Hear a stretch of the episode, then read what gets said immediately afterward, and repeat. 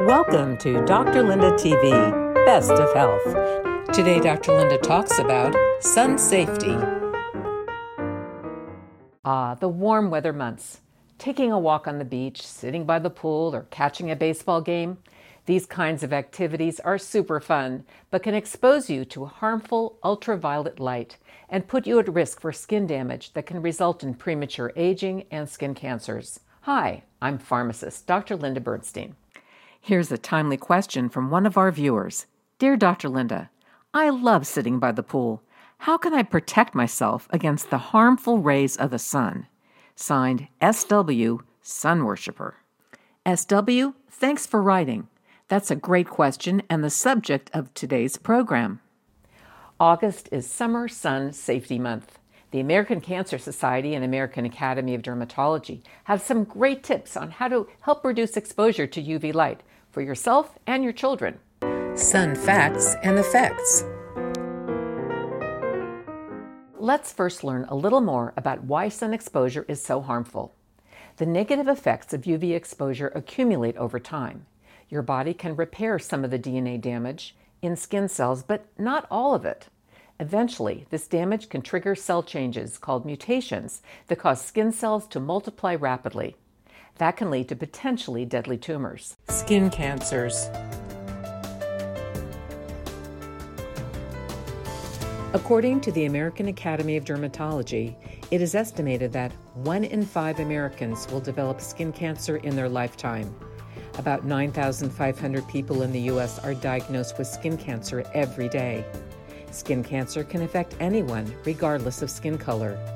Nearly 20 Americans die from melanoma daily, Cancer of the skin is by far the most common of all cancers. Melanoma accounts for only 1% of skin cancers, but causes a large majority of skin cancer deaths. The American Cancer Society's estimates for melanoma in the United States for 2021 are that over 100,000 new melanomas will be diagnosed, resulting in over 7,000 deaths. About 5.4 million basal and squamous cell skin cancers are diagnosed each year in the United States, occurring in about 3.3 million Americans, as some people have more than one. The majority of these are basal cell skin cancers. Death from basal and squamous cell skin cancers are uncommon. It's thought that about 2,000 people in the United States die each year from these cancers. How to protect your skin. One key preventative action you can take is to keep out of the sun to limit your exposure. That means stay in the shade when possible. Try to avoid direct sunlight between 10 a.m. and 4 p.m. when UV light is at its peak. Avoid tanning beds and sun lamps as they can cause long term skin damage and increase your risk of skin cancer. Proper clothing can also be protective. Lightweight, long sleeve shirts, long pants, or long skirts that cover most of your skin will help protect you. Some clothing is available with ultraviolet protection factor or UPF. Wear a wide hat with a 2 or 3 inch brim all around to help protect your eyes, forehead, nose, scalp, and ears. Similarly, large framed and wraparound sunglasses that block both UVA and UVB rays are your best eye protection. Children should also wear similar protective sunglasses, not just toy sunglasses. Sunscreen strategy. Another step you can take to reduce sun exposure is to use sunscreen. Be aware that these products function as a filter and do not block all UV rays.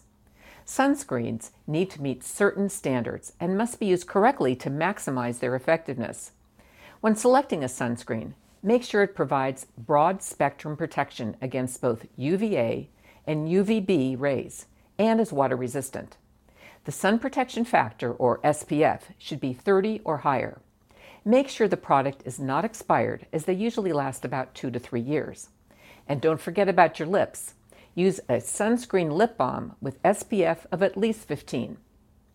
Apply sunscreen every time you're outside, even on cloudy days, 15 minutes before going outdoors. The problem with sunscreens is they can wash off when you sweat or swim or can be wiped off with a towel. So reapply sunscreen at least every two hours or as directed on the label, or more often if needed, even if it is water resistant. it is recommended to use at least an ounce of sunscreen, an amount that fills the palm of your hand, to cover all exposed parts of your body, including arms, legs, tops of your feet, neck, ears, face, and scalp. Children need special attention to keep them protected from the sun as they spend more time outdoors and burn more easily. Babies less than six months old should be kept out of direct sunlight. Children and babies should wear hats and protective clothing. Limit sunscreen use to small areas of exposed skin. Photosensitivity reactions.